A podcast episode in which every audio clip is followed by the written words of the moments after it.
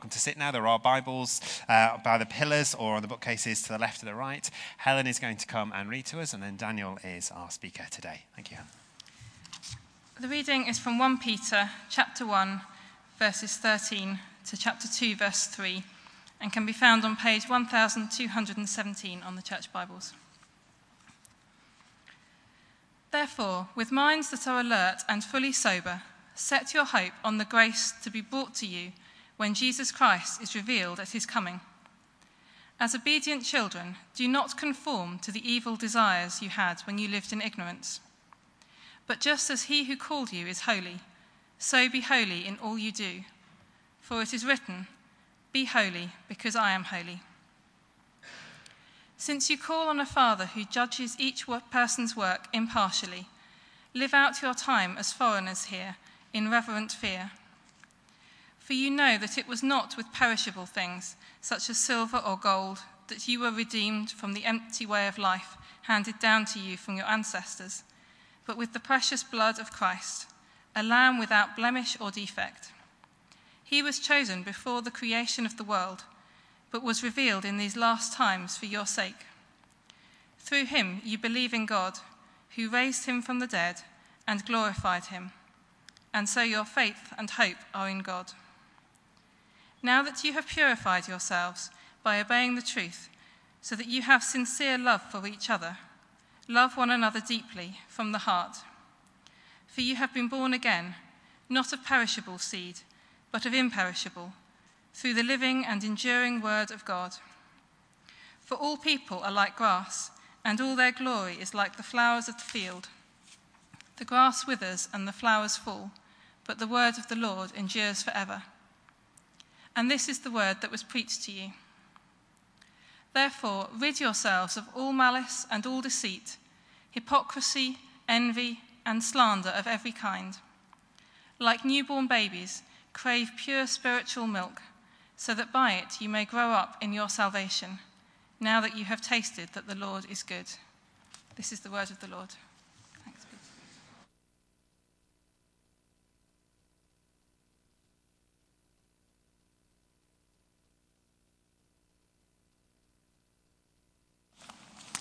Good evening, everyone. I can't tell you what a relief it is to hear that the reading that is read is the same one as the passage that I prepared for, because otherwise this would be a wholly improvisational sermon, which would probably not go quite as well. But fortunately, the passage that we've looked at just now is the same passage as the one I've been looking at um, this week, and we're looking at the concept of being set apart. And in particular, we're going to start in verses 15 and 16 of our passage today. If we can go to the next slide. Um, which says this Just as he who called you is holy, so be holy in all you do. For it is written, Be holy, because I am holy. This word here, holy, is the Greek word hagios, used by Peter, which means set apart, pure, or morally blameless. And this verse 16, where he's quoting from Leviticus, is a quote from Hebrew, where the Hebrew word is kadosh, which I probably butchered horribly. But that also means sacred or set apart. And the idea here is that Peter is writing to tell us that we are set apart and that God himself is set apart. And so, as we look through this passage, we're going to look at three ways in which God has already set us apart, and three ways in which we should act as people who are set apart. So let's pray before we start going into this. Lord God, I pray that you would speak through me now. Would you help me to say the words that you have for me to say? Or would you help us all to hear what you have to hear for us today? Amen. So, the first way that we've been set apart is in our hope because of our salvation. So, this stems from verse 13, where we're going to be starting. Verse 13 says this Therefore, with minds that are alert and fully sober, set your hope on the grace to be brought to you when Jesus Christ is revealed at his coming. I've used a slightly different translation on the, um, on the slides for reasons that I'll come to in a minute. But the first word here is therefore, which suggests that this follows on from what Peter has been saying already. And what has Peter been saying already? Well, we heard a little bit about this last week, since this is the first, this is the second in a series on Peter. And there was a lot that we heard about from last week, but one of the main things that Peter was talking about throughout this section was our salvation. For instance, in verse 9, he tells his audience that you are receiving the end result of your faith, the salvation of your souls. And I believe it's this that we're carrying on from. And so, in other words, where we're starting here is moving on already from knowing about this salvation that we've received already. And it's important to note that this is salvation that we have received already. That verse 9 that we were looking at just then says, You are receiving the end result of your faith. This is a process that's already happened. We have already received this salvation. And it is because of that that we're setting our hope where we're told to. And what does this passage say? It says, Therefore, set your hope fully on the grace that will be brought to you at the revelation of Jesus Christ. And this is one reason why I've chosen this translation rather than the one in the NIV. The NIV attaches the word fully to sober, whereas the ESV and other translations attach fully to the hope that we're talking about.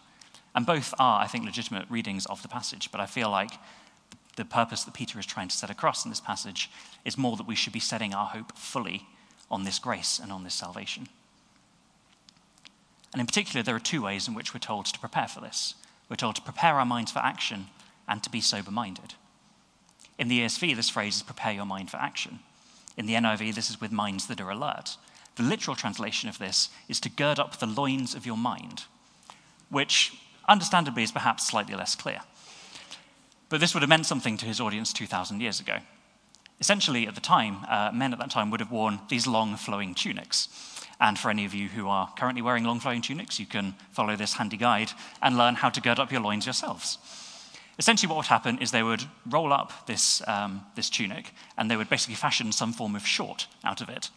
And the reason they would do this is because the long flowing robe was very good for maintaining temperature and all those things, but it wasn't very useful if you needed to do anything. If you needed to be active, if you needed to um, do manual labor, or if you needed to move somewhere quickly, this wouldn't be very good.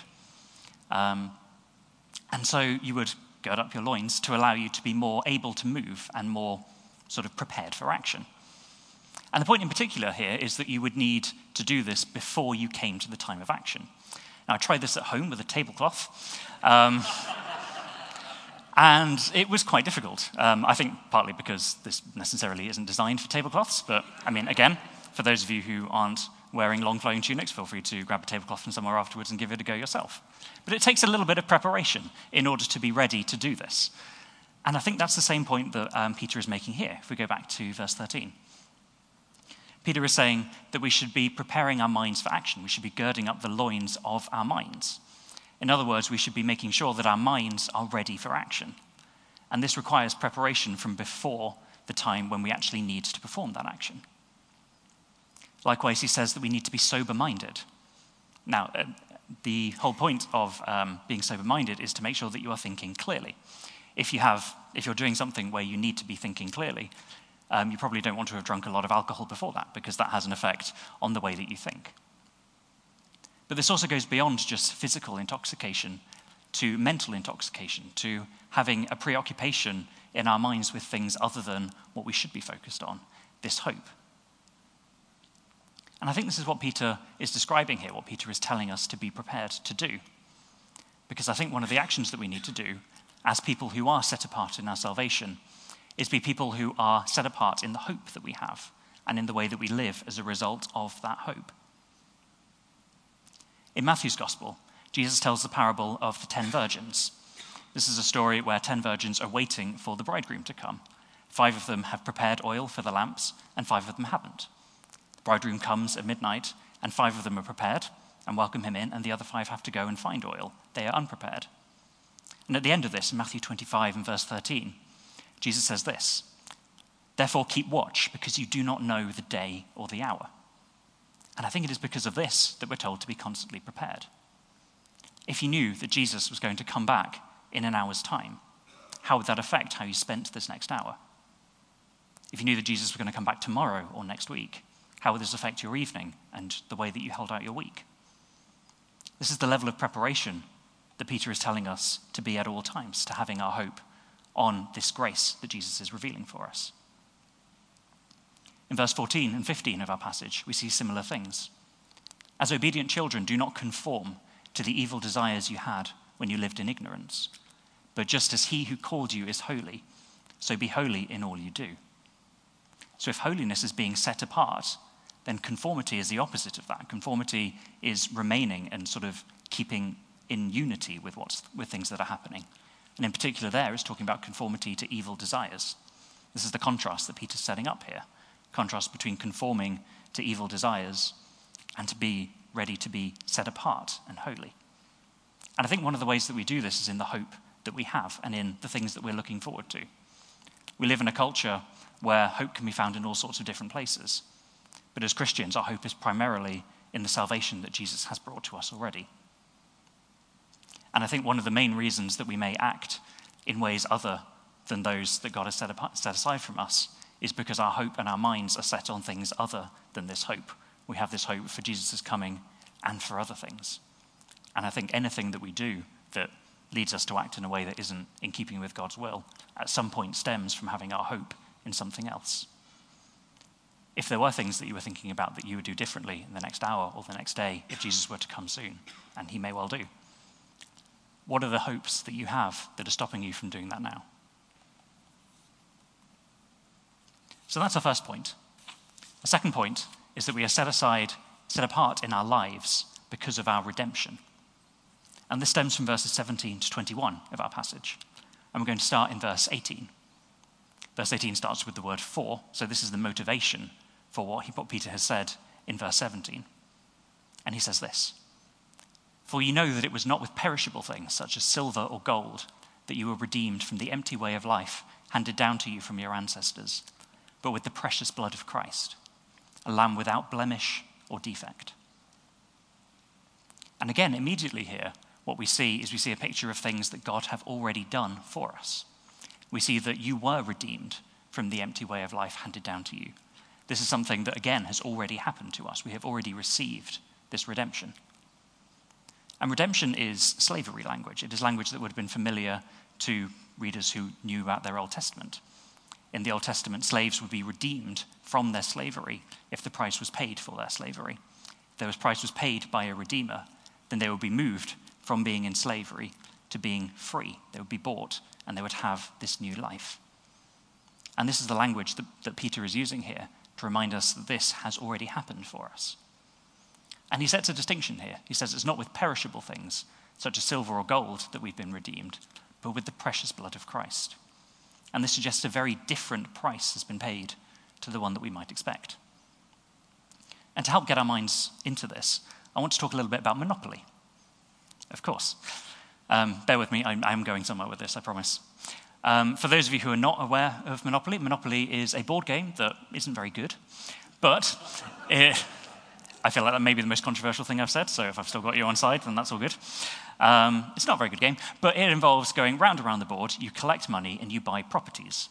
So, for those of you who aren't familiar with Monopoly, then that's what it is. For those of you who are familiar with Monopoly, um, first, you will already have a pretty good idea of what eternity feels like if you've ever played a game of Monopoly. But more to the point, imagine the following situation. Imagine that you were playing Monopoly and you were going round around the board and you were collecting money. How much money, how many times do you think you need to go round around the board before you would have enough money to buy a house? but not a house in Monopoly, a real house. This is the point. No matter how many times you go round and round this board, no matter how much money you collect in Monopoly, it only has value in the game. It has no value in the real world. No matter how many times you go around this board, no matter how much you collect, you're not going to be able to exchange that for a real house. Likewise, if someone bought you the house in which you are currently playing Monopoly, then you wouldn't be able to repay them no matter how many times you went around the board. The reason is that the real house is worth so much more than the money that you collect in Monopoly. And I think the same point is being made here. It is not with perishable things such as silver or gold that you are redeemed from your empty way of life, but with the precious blood of Christ. It doesn't matter how much earthly wealth we collect in this life, how much silver or gold or material possessions that we possess, because none of this is enough to pay this price that needs to be paid for us. Jesus puts it this way in Matthew 16 and verse 26 What good will it be for someone to gain the whole world, yet forfeit their soul? Or what can anyone give in exchange for their soul? How much silver or gold will we need to accrue before we can pay this price that Jesus has already paid for us? The point is that we can't. The point is that we have no way of accruing the things that we need to pay for our lives and for our redemption. And the good news that Peter is leading into to the rest of this passage is that we don't need to pay this price. This price has already been paid for us. As Paul puts it in 1 Corinthians chapter 6 verses 19 to 20, we are not our own, we have been bought at a price. And because we have been redeemed, because we have been bought as a price and taken from slavery into this new free position in which we find ourselves, this should and does radically transform the way in which we live and the way in which we are called to live. Let's look at verse 17, which says this Since you call on a Father who judges each person's work impartially, live out your time as foreigners here in reverent fear.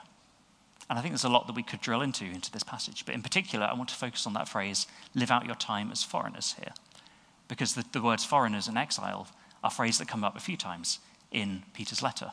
We see this in 1 Peter 1, verse 1, the very start of the letter, where he writes to God's elect exiles scattered throughout the provinces. Later on in 2, verse 11, he says, I urge you as foreigners and exiles. And in the passage we just looked at, he tells us to live out our time as foreigners here. This term foreigner or exile refers to a temporary residence in a foreign place away from the place where we have our permanent residence. It is a temporary residence somewhere else. And the point is that this is the situation that each of us find ourselves in. We find ourselves as temporary residents on this earth, but permanent residents in the citizen of, as citizens of God's kingdom. I think this is something that is particularly prescient at the moment. It will not have escaped many of your notices that on Friday, Great Britain left the European Union. And I think part of the big conversation that was being held around Brexit over the past few years is what is our identity as residents? Are we residents and members of the British Empire? Are we residents of the European Empire? And I think the point is, regardless of where we stand on this, we are only temporary residents in either of those kingdoms. Our true residence is in God's kingdom. And because our true residence is there, that often means that we will face some sort of cultural difference.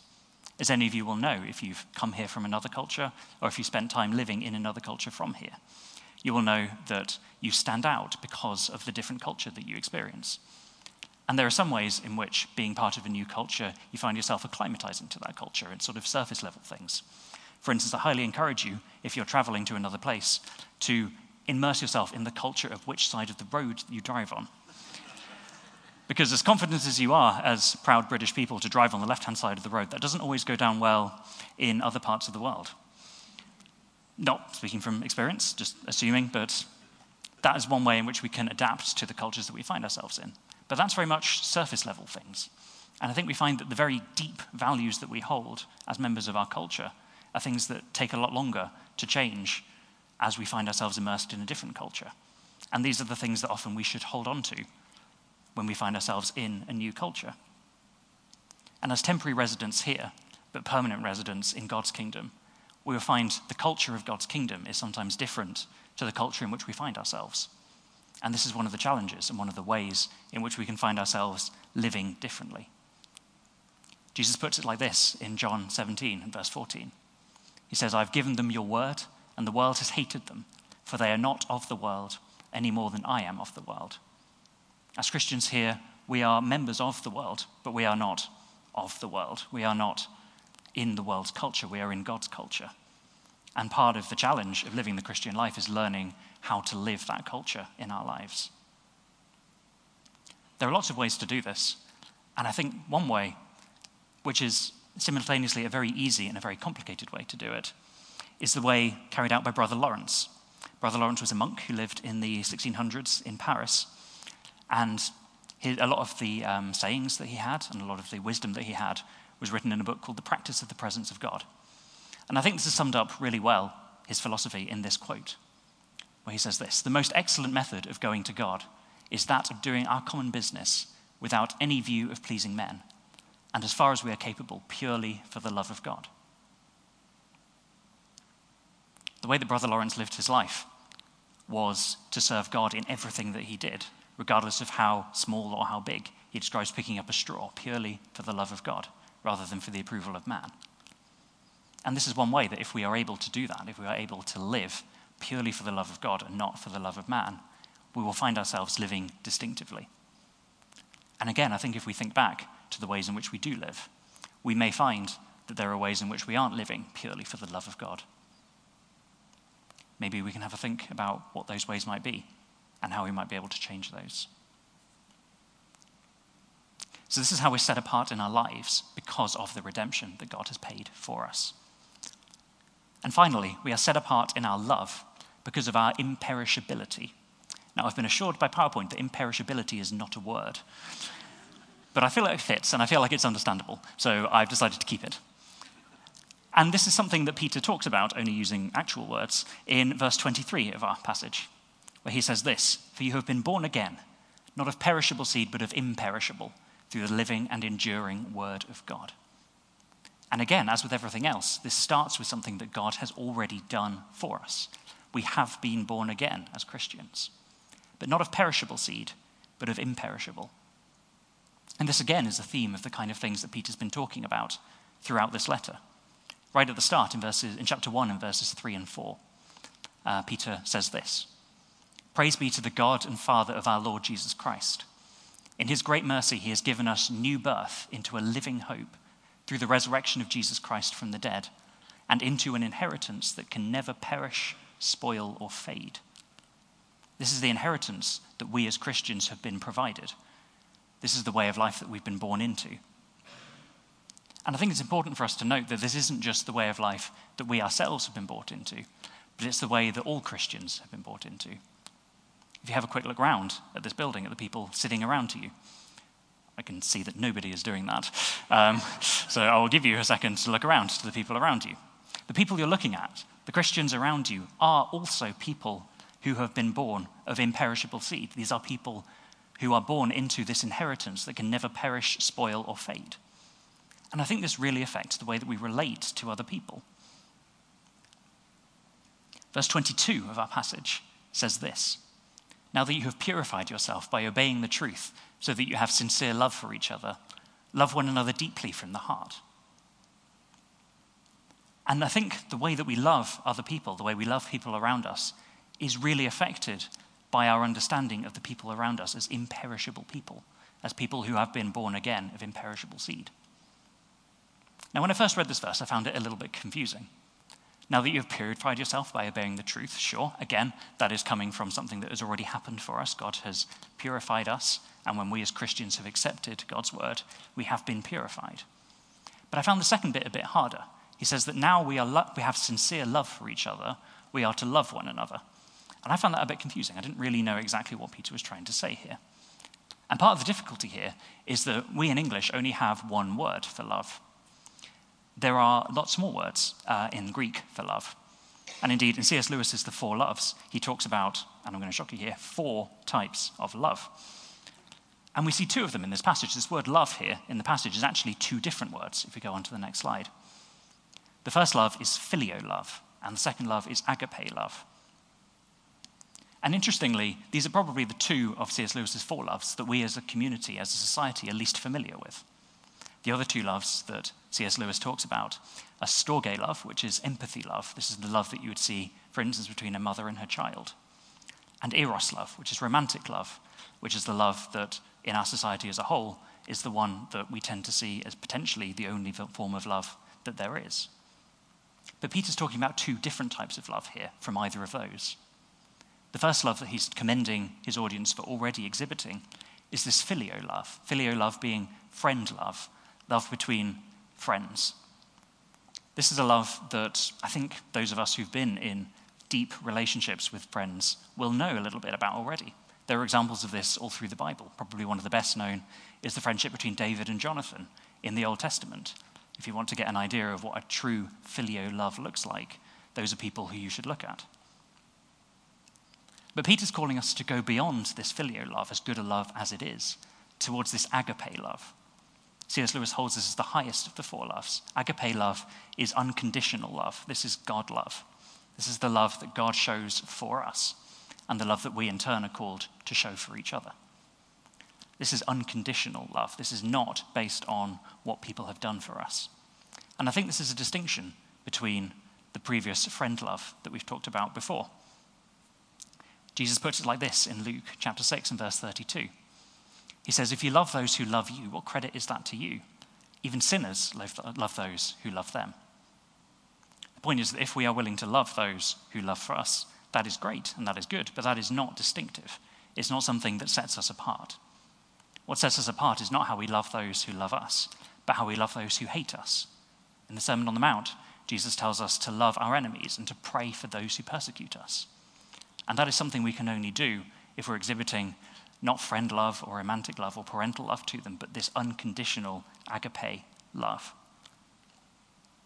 And this is a love that, in turn, I think we can only receive and truly understand if we understand our imperishable nature and the imperishable nature of the people we're interacting with. Peter gives us the practical outworking of this in chapter 2 and verse 1 of the passage that we've read today. It says, Therefore, rid yourselves of all malice and all deceit, hypocrisy, envy, and slander of every kind. And the first thing to note about this is that he's calling us to rid ourselves of all of this all malice, all deceit, hypocrisy, envy, and slander of every kind. There is no space in the place that God is guiding us towards for having no malice and no deceit for some people or for most people. For a lot of us, we will find that e- we will find it easy to rid ourselves of these things for people that we care for. And for other people, we will find this a lot harder for people that we don't get on with, or for famous politicians or people in the media who we disagree with. For some of us, we'll find it very difficult to express these kind of things to them, partly because of how maybe how we feel about them. But the point is that we should have this unconditional love towards all of them.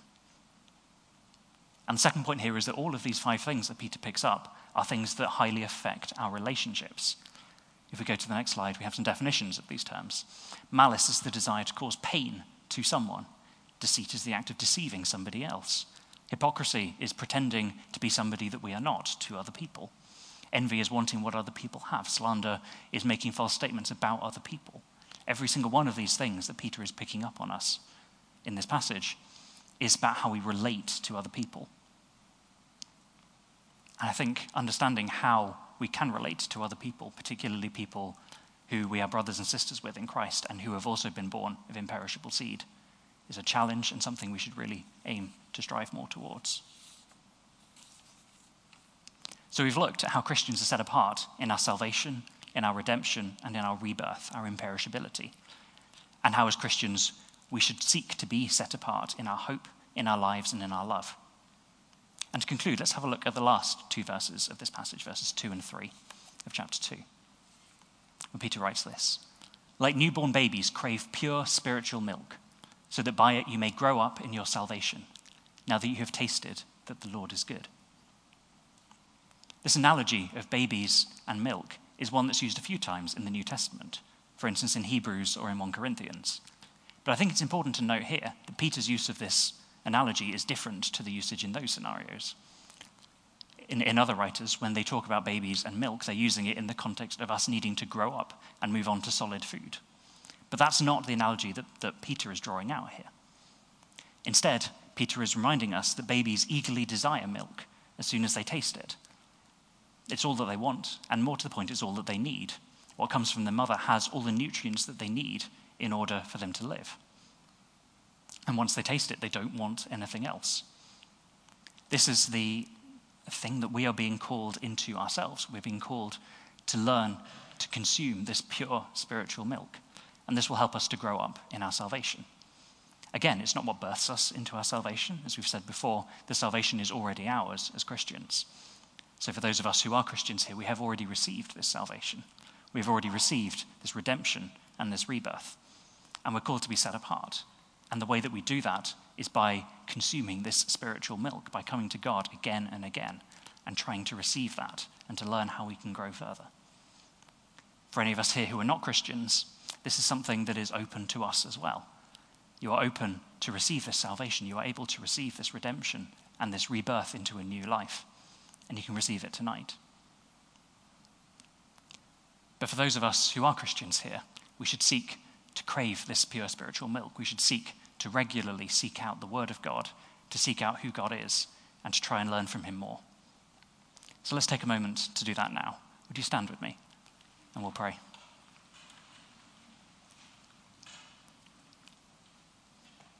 I'd like to start just by reading the 1 Peter passage again. And as I read it, would you listen to the words? And if there's anything that God is particularly drawing you towards, spend time dwelling on that and trying to understand what it is that God is saying to you. Therefore, with minds that are alert and fully sober, set your hope on the grace to be brought to you when Jesus Christ is revealed at his coming. As obedient children, do not conform to the evil desires you had when you lived in ignorance. But just as he who called you is holy, so be holy in all you do. For it is written, Be holy, because I am holy. Since you call on a Father who judges each person's work impartially, live out your time as foreigners here in reverent fear. For you know that it was not with perishable things, such as silver or gold, that you were redeemed from the empty way of life handed down to you from your ancestors, but with the precious blood of Christ, a lamb without blemish or defect. He was chosen before the creation of the world, but was revealed in these last times for your sake. Through him you believe in God who raised him from the dead and glorified him. And so your faith and hope are in God. Now that you have purified yourselves by obeying the truth, so that you have sincere love for each other, love one another deeply from the heart. For you have been born again, not of perishable seed, but of imperishable, through the living and enduring word of God. For all people are like grass, and all their glory is like the flowers of the field. The grass withers and the flowers fall but the word of the Lord endures forever. And this is the word that was preached to you. Therefore, rid yourselves of all malice and all deceit, hypocrisy, envy, and slander of every kind. Like newborn babies, crave pure spiritual milk, so that by it you may grow up in your salvation, now that you have tasted that the Lord is good. Oh God, would you help us to understand more about how we can consume this spiritual milk? Would you help each one of us to learn how you are guiding us to grow up in our salvation? We thank you for all the things that you have done for us already, that you have paid a price that we could never pay for ourselves. And would you help us now to think more about how we can set our hope in you, how we can live our lives for you, and how we can love one another for you? Let's just take a moment of silence to hear anything that God might be saying to us.